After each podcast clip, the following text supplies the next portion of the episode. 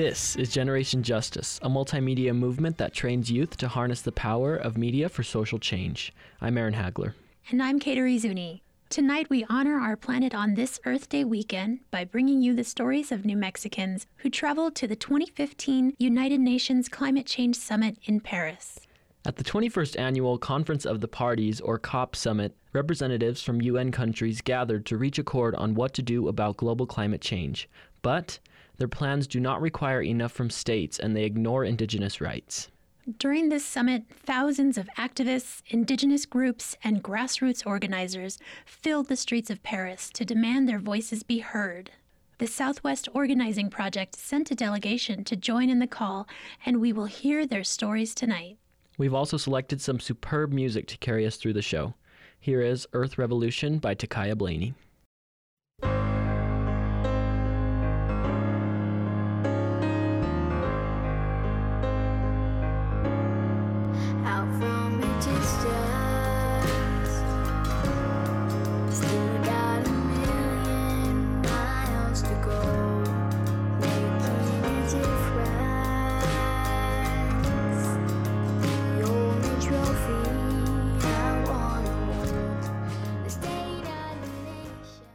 COP21 summit was a place for grassroots organizers and activists to come together in solidarity and demand the UN leaders and countries take notice of the peoples and places that suffer the most because of climate change and ineffective policy.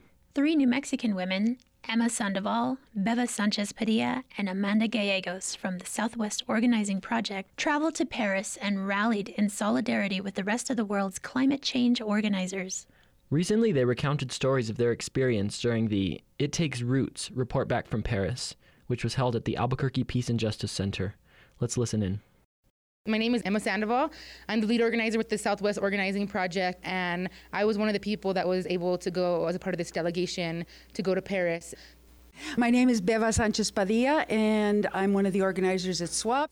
Hi, everyone. My name is Amanda, and I worked at SWOP, and now we're here in, in our own humble way, we'll let you know what the COP21 was to us. And it's called the Conference of Parties to the United Nations Framework Convention on Climate Change. In Paris, from November 30th to December 11th, almost every nation on the planet met as negotiators to attempt to forge a treaty by December 11th to stave off irreversible catastrophic climate change. The COP21 was supposed to be a culmination of more than two decades of work at the UN to transform society, ending the fossil fuel era and shifting to renewable energy and drastically reduce greenhouse gas emissions. The agreement of the heads of the countries and global corporations was a complete fraud not binding and unenforceable. The real cause of global warming is our reliance on oil and coal. The agreement took us backwards. At least the Kyoto Accord in 1997 included binding language, while the Paris Accord does not. Naomi Klein, and many of you have heard of her work, made the link between the reliance on oil and the disastrous wars of recent years. She says, do we think Iraq would have been invaded if their major export had been asparagus? Probably not. We wanted that prize in the West, Iraqi's oil. This destabilized the whole region, which was not particularly stable to begin with because of earlier oil wars and coups and support of dictatorships. That is a quote by uh, Naomi Klein. At the same time the official meetings took place, over 130 organizations and groups gathered with thousands and thousands of people from all over the world in hundreds of actions, assemblies, marches, meetings, performances, forums, campaigns, installations, strategies, and conversations led by frontline communities who have been experiencing the effects of our climate destruction for decades. The youth, women, and peasants and indigenous people led with great strength and inspiration, providing leadership and solutions to what was once called the environmental movement. Southwest Organizing Project has been involved with the environmental justice movement for a long time. The, now the language is evolving to environmental racism, environmental justice, and now what we're calling climate chaos. When I got back, my father had saved every urinal, I call the journal the urinal, that had been published while we were gone, and there were like two articles, and they were all dealing with the COP, not the alternative demonstrations that we were involved in. We were invited to go with GGJ, Grassroots Global Justice, and really what GGJ was seeking to do was to really bring frontline communities to like the decision making process. When we say frontline communities, what they're referring to is us as poor people, as people of color, as women. So, really, what they were trying to do was bring the real people impacted by climate change to this decision making process. So, that was kind of how Beva and Emma and I ended up being able to go. As Amanda was like briefly saying, Grassroots Global Justice is a coalition of organizations around the United States who are working to build power for low income communities of color. They also do work around like international movement building. So it's like having those kind of conversations with people around the world and building with them in solidarity with, with their struggles and knowing it is directly connected to our communities and how they're impacted. The delegation was called It Takes Roots to Weather the Storm it wasn't just the GGJ crew that made up It Takes Roots delegation. There was also Indigenous Environmental Network, which is a network of, of Indigenous people who are doing organizing in their communities around the United States. And then also Climate Justice Alliance, which is another national based organization that does work around climate change. And these are all the lists of the organizations that went affiliated with either IEN, CJA, or GGJ um, Iraq Veterans Against the War, Cooperation Jackson, Black Mesa Water Coalition. They're able to go, and most organizations got to take two people. We were really fortunate that we were able to take three, and we were able to like fundraise additional funds to get an extra person to go, so that we can all be a part of this like very intergenerational delegation that got to go to Paris. The Paris Agreement is not based on what is scientifically necessary to address climate change. The agreement allowed countries to claim reduction throughout polluting trading schemes, so otherwise known as carbon neutrality rather than the reduction of pollution emissions at any source. So carbon trading is basically like a, where one company wants to be able to pollute, they have to be able to buy the ability to pollute through buying how much emissions they can put into the ozone, and they can trade them or buy them from other people. And so we know that that is a false solution. Overwhelmingly, what we heard, especially from indigenous communities, was oil, gas, coal, just leave it in the ground. The agreement includes reliance on dirty energies and false solution, including fracking, nuclear power, fuels, and others. Whereas opposed to like moving to renewable energy was still very reliant on extraction methods that we know are harmful to communities. The agreement also weakens or strips the right of reparations owed to global south by the global north. It doesn't give like an opportunity for those people to get back what they're owed since their communities have literally been destroyed by the global north of the world.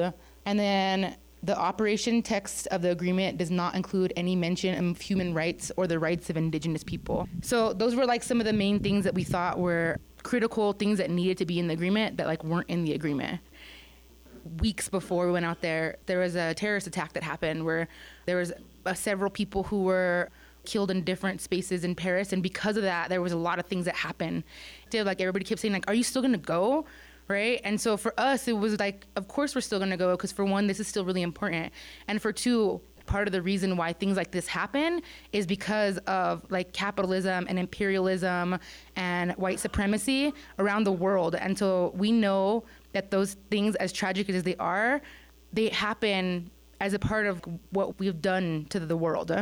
And so it was especially important from people from the United States to go to the COP21 and tell the US leaders from our communities, even where we like live in the United States, that they don't represent us and that they're harming us as well as harming with people around the world when they still choose to extract and when they still choose to ignore how we're hurting the rest of the planet really. Well there was supposed to be i think like one 1 million people that were going to like converge inside paris but as a result of this, a lot of people, especially people not necessarily from the United States, but around the world, got denied visas or their visas got pulled. So all of a sudden, they're like getting ready to go to Paris and everybody couldn't go. And there was a lot of people that even chose not to go because of fear. And so it was a lot smaller than we thought. And then another thing was they actually put a ban on protesting. They shut down all public action during the whole time we were there which was really messed up and it was very intentional. It was a very deliberate way to like silence our communities from being able to say anything. So we did have ways that we were able to get around that. And that was two days before we got there. Another big part of like why we went up there was in and after the Paris attacks, another thing that had happened was they like the security measures were so heightened that nobody can get in there. Like we actually never went to where the COP21 was happening. We, we weren't allowed to go there. There were some people that had clearance who were able to. There was, I think, four people from our delegation that were able to go in there. So as a part of that, and was a pushback to that, was we held our own People's Climate Summit. All the people that came together and talked on our own about uh, what are the solutions that meet frontline communities? But every single night there was general assemblies, and then in the general assembly they would come back and tell everybody about what was happening in the COP21 agreement and give report backs because none of us could go there. And so one of the most impactful things I heard that day was somebody was like, you know how much money it would cost us? They keep saying it's it's really expensive to go to like solar and, and wind for the US. It would cost us like 65 billion dollars to do that. And then you know how much money we spent in the Iraq war? 69 billion dollars. So actually we spent more money there in that one war it's about priorities, and the United States clearly isn't prioritizing these things at all. And so we are talking about what would it look like and how would our communities benefit from transitioning into clean energy where that our people in our communities would be trained to have those kind of jobs uh, i'm happy to see that three women from our community were able to travel to this world summit to speak about issues that greatly affect the most marginalized people in our society Another point I agree with is that of environmental racism and how this can have negative repercussions in the form of terrorism, and how our country's priorities are skewed when it comes to environmental responsibility. I agree. To hear that our spending during the Iraq War could have more than paid for a comprehensive and sustainable switch to clean energy is appalling. Our country is a world leader. We need to face the facts about what's happening in our environment and start making real effective change because we just can't afford to waste the knowledge and resources we have. Now, we'll dive back into some music. Here is Indigenous Roots by Earth Guardians.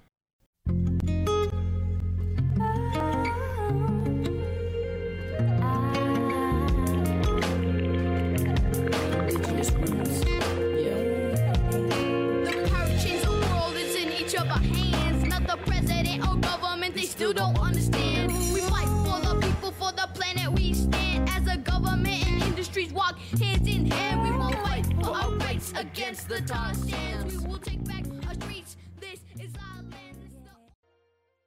Women, children, and indigenous people around the world are often the ones who carry the heaviest burdens from problems like climate change, poverty, violence, and poor policymaking. As we rejoin the stories of the COP21 summit, the women of SWOP share the powerful words of other women and Indigenous people from around the world, and what climate change means to their land, their bodies, and their way of life. Here again are Emma, Beva, and Amanda. One of the most exciting things that happened was the fact that we were dorming in a room in a hostel with nine other women and Four of them were from other countries. So that was very, very exciting. I did take some notes from this particular assembly and some quotes from each of these women. Sophia from Kenya said, Women have the solutions. Women experience the pain one or two times more in our patriarchal society. Women are not relenting. We are in the front of change and are the agents of change. We are not victims. Amanda from North Dakota said, As an Eagle woman, I must tell you that we have man camps where the fracking is taking place. Our young Native women are forced to serve them. Fracking is a false solution. Men have lost their role. We will take the climate back. Rita from Nigeria said, there is a plantation expansion. Oil is being dumped in our streams.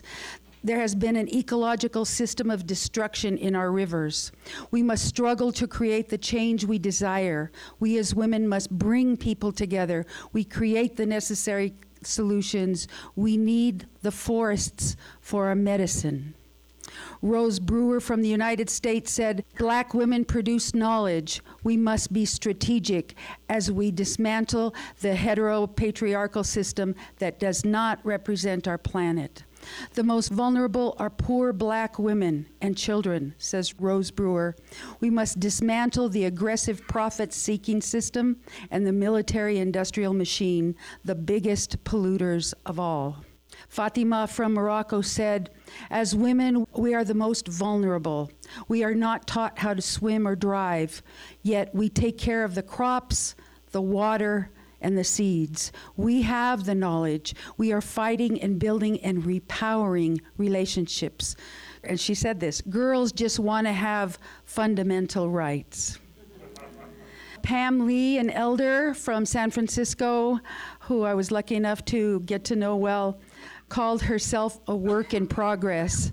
And as a lifelong activist and product of the movement in San Francisco, she said to our youth led movement be a warrior, be fierce, be courageous, take risks, don't be afraid, learn and truly understand each other's struggle, be an internationalist.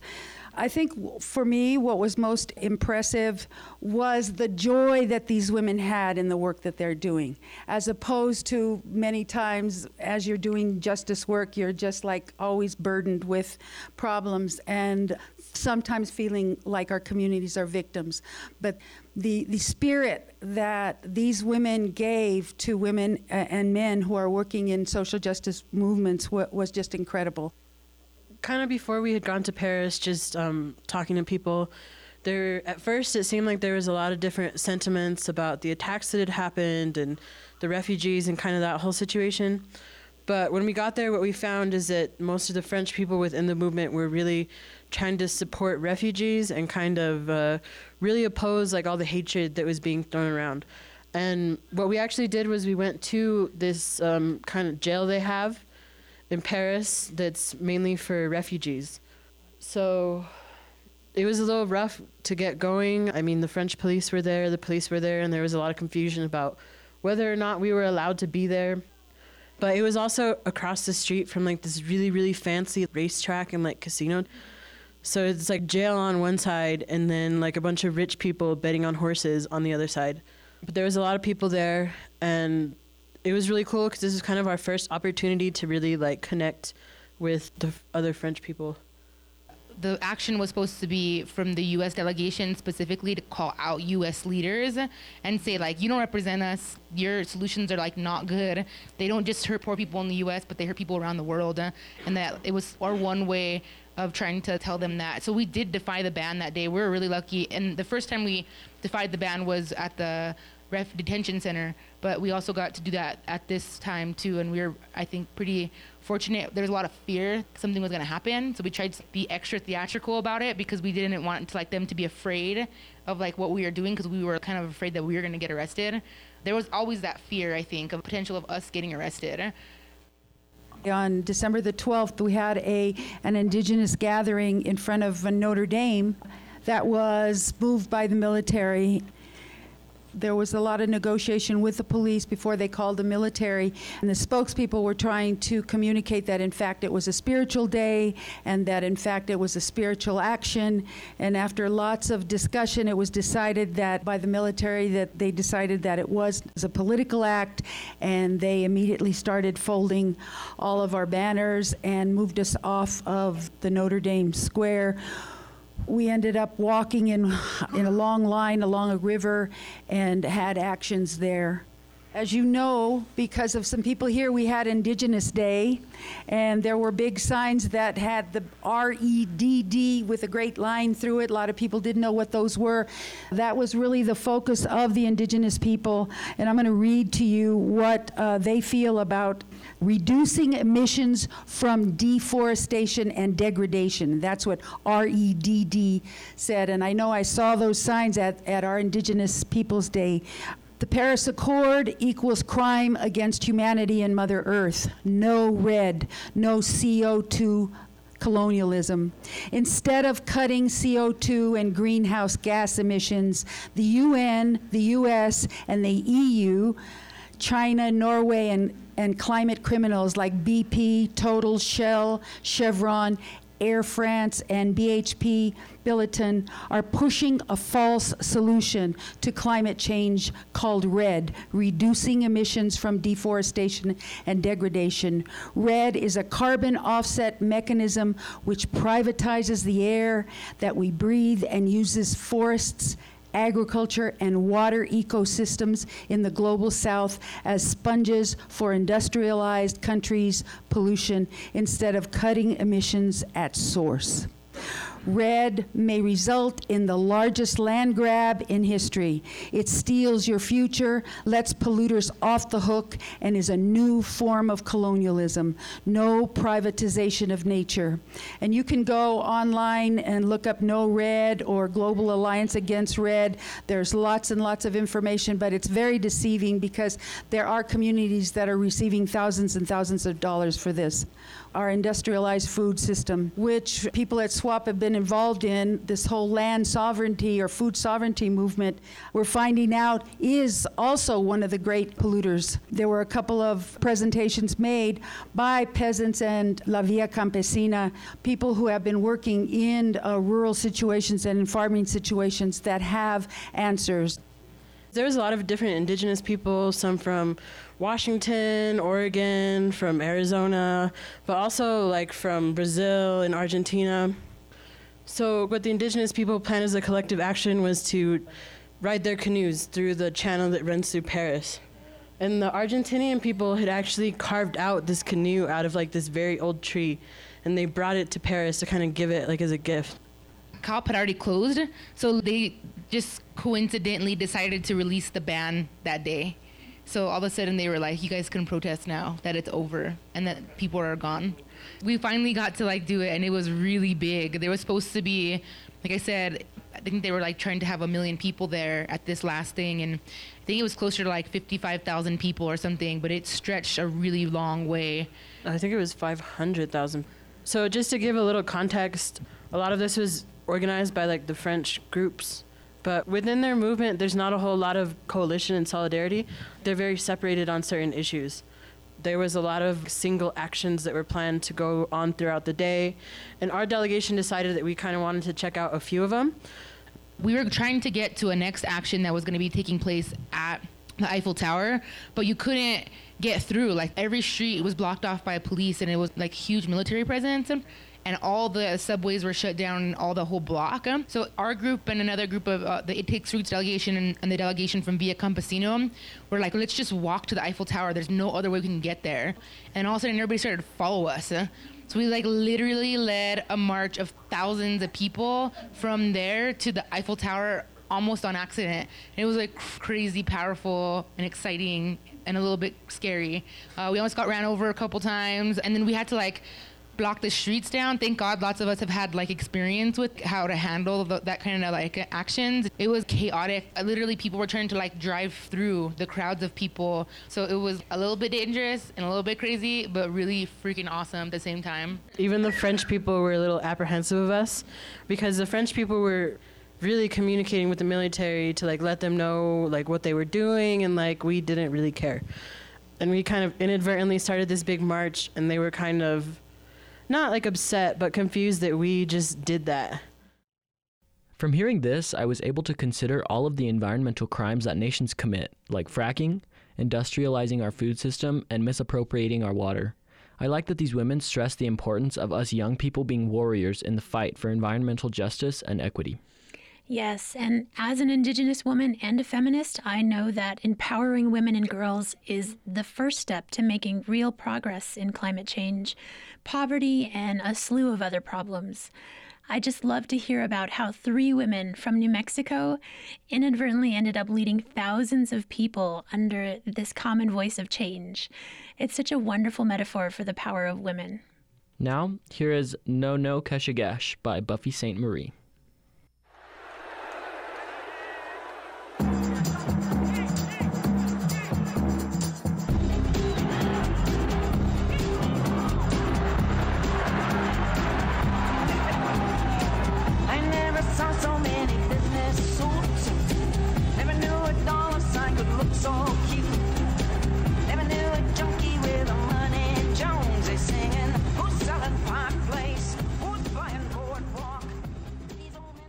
You're listening to Generation Justice.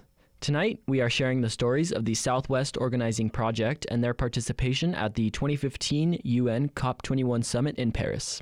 So, Aaron, climate change is a global issue, but what about the environmental issues that are going on in our own backyards? That's a great question, Kateri. Let's get back to Emma, Beva, and Amanda as they join Roberto Roybal of SWOP to talk about New Mexico's environmental justice issues. So here in Albuquerque, clearly at, at the Southwest Organizing Project, we've done work uh, work around environmental justice and climate change for a long time. We've like very deeply rooted history in that. Um, currently, we're doing a lot of different stuff um, around impacting environmental racism that happens in our own communities. We're involved in a, um, a lawsuit currently with the Kirtland Air Force Base because they've been um, spilling water or uh, jet fuel into our water and our aquifer for years. Uh, and um, they're finally in a process to remediate it, but it hasn't been like uh, it hasn't had actual measurable ways in how they're going to start moving towards doing that. So that's like one thing that we're we've done. Roberto's here, and he might want to talk about the Santolina Master Met Plan. Hello, I'm Roberto from SWOP. Okay, so Santolina uh, know about Santolina, the new development. Uh, they want to uh, develop 14,000 acres right now and put 38,000 homes there, 100,000 people. And they own 50, uh, Western Albuquerque Land Holdings, Barclays out of London, they own 55,000 acres on the west side. And they're going to eventually want to develop it all or sell parts of it. And they want to do fracking out there. There's, uh, they're already going after oil permits and that type of thing near Rio Rancho. So we're fighting that big time. We've been fighting this now for two years. It went through the County Planning Commission uh, in 2014, 2015, and then the county commission approved it last year. And SWOP, along with other folks, ha- are suing the, the county commission for approving the plan and the zoning changes. There's another separate lawsuit that's going on uh, over the Open Meetings Act, that type of thing. So. Uh, we're being represented by New Mexico Environmental Law Center, uh, but the other folks that are fighting on the Open Meetings Act, uh, they've got a really good attorney that's giving them a really good break, but they're trying to raise money. They're at eight thousand dollars in the hole. So anybody got any extra money, you can uh, just go on uh, Google Santolina. You can find the, the folks. Uh, we've been meeting at SWOP now, uh, uh, and we continue to organize it. And so there's a lot going on around Santolina. Uh, right now, the city's in negotiations trying to buy open space land from Western Albuquerque Land Holding just to give them more money to set up these operations. So we continue to fight Santolina. There's a lot of different ideas in terms of uh, uh, trading lands from the, the west side for infill in the in, inside the city. And we've, we've got a real good dedicated group of folks uh, from different organizations doing this. So please join us. Uh, you can find us online. And um, thank you very much. Well, um, not only do I also do work with SWOP, but right now I'm the co-chair for the Centro Asan region of Mecha. And recently a lot of our work has really been around environmental justice. Like what I associate Paris with to kind of connect it to Albuquerque is, for one, um, a lot of the dynamics that happen at PNM right now. So, for example, like the PNM power plan, it's very similar to COP. There's a lot of false solutions that are being proposed to, you know, combat climate change. And I think the most striking one is this kind of concept of uh, energy credits and how you you can basically buy a piece of paper that says that you are sustainable even when you're not. So that's kind of the direction that PNM has taken where they say they're switching to renewable energy, but in reality, what they're really doing is buying credits. So they're able to say that they're switching to renewable energy. So for me, I think that's a good metaphor of kind of uh, like COP and the context of here back home. And then the second one is um, a campaign that's been going on for a while here in Albuquerque around the dollar store. I don't know if many of you know, but a lot of the items that we purchase at the dollar store have like some very serious chemicals. Like a lot of them have lead and aluminum and PVC. Um, but that's a good example because where are dollar stores at? Dollar stores are in low income communities full of brown people.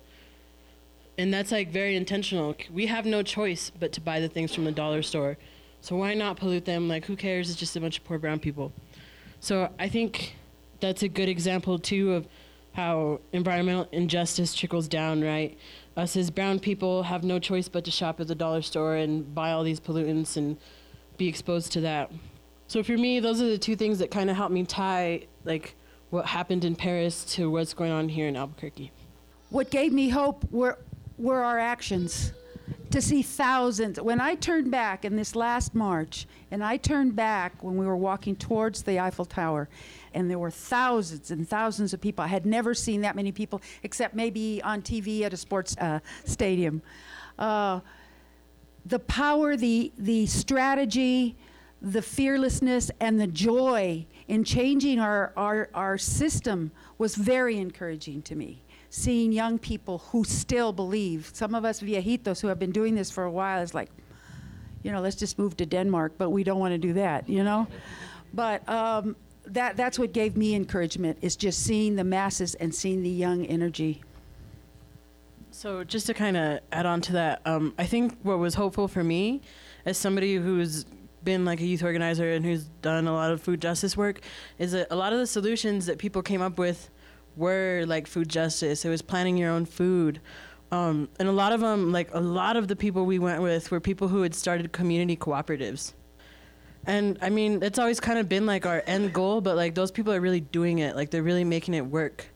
So for me, like the most hopeful thing that the solutions were community cooperatives that really like uh, moved away from capitalism. So I think for me that was kind of the, the hopeful part of it.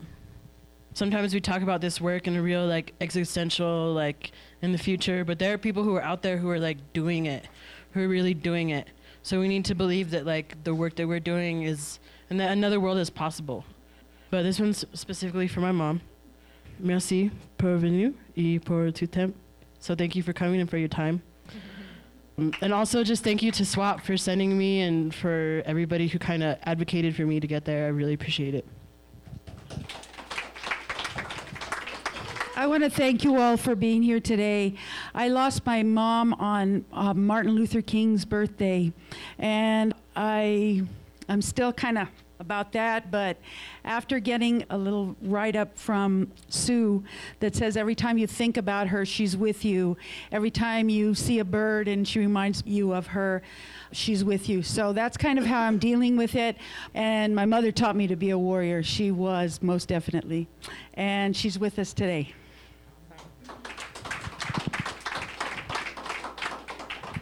And I'm just gonna leave you guys with we're not scientists. I'm definitely not a scientist.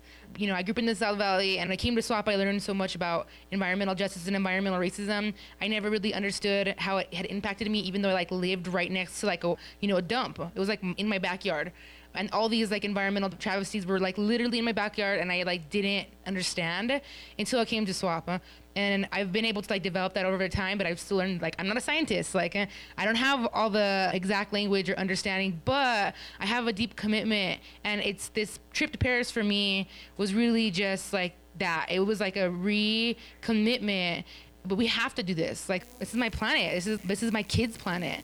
And one of the quotes that I've heard is, "We don't get this planet back. We are literally just renting it from our children." And so I'm just gonna leave you guys with that. And thank you guys so much for for joining us and coming out and listening to us talk for a really long time. Appreciate it.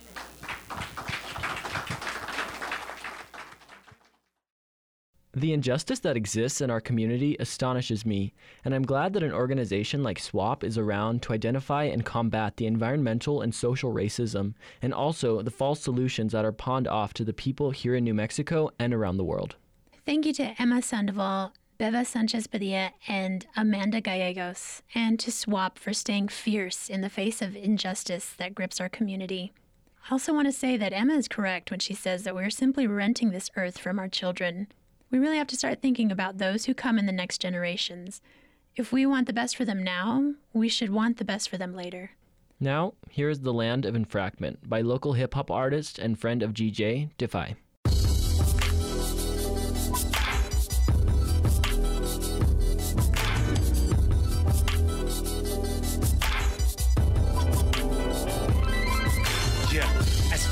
Soil is exploited on the map, they got the oil on tap, enjoying spoils of the frack. They try to lie to us and say that this does not occur. But the truth is, the creating agents in our aquifer play the mockingbird and face another officer. All in the meanwhile, while taking rape another plot of Attention, young journalists of color. The 2016 2017 Generation Justice Fellowship application is now live. If you're a college student or recent graduate of color, don't miss the opportunity to apply for this year long and intensive community journalism experience, where we emphasize media literacy and media justice. That's right, Aaron. Our fourth year fellows get the chance to gain valuable multimedia skills in radio, video, and print journalism, and have the opportunity to meet and work with local and national journalists. As a fellow myself, I can truly say that this isn't just an opportunity, it's more of a life experience. And the learning that you do here is not just skills. I've learned so much about myself, I've learned about the community and people who work literally every day to make it better. I can honestly say that I am not the same person that I was when I started this fellowship. Wow, Kateri, I'm really happy to hear that you like it so much and that it's benefited you so much as a person.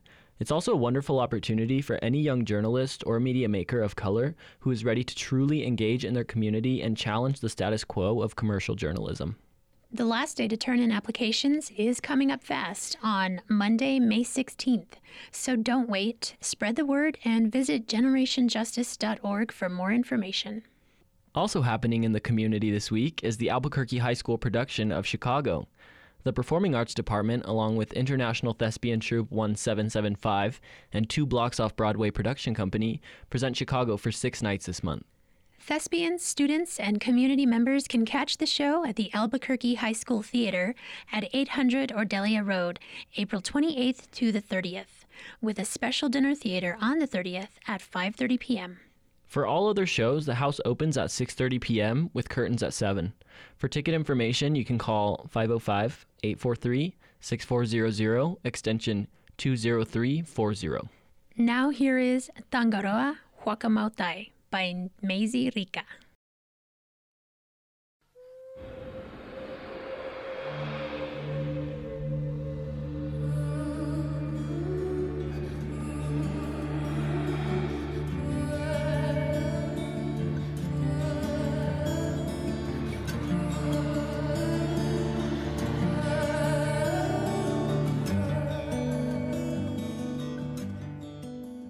We have reached the end of tonight's program. We'd like to thank Emma Sandoval, Beva Sanchez Padilla, and Amanda Gallegos for sharing your experiences with us, and to everyone at the Southwest Organizing Project for the work you do to respect our Earth. Thank you to Kamaria Umi for engineering tonight's program.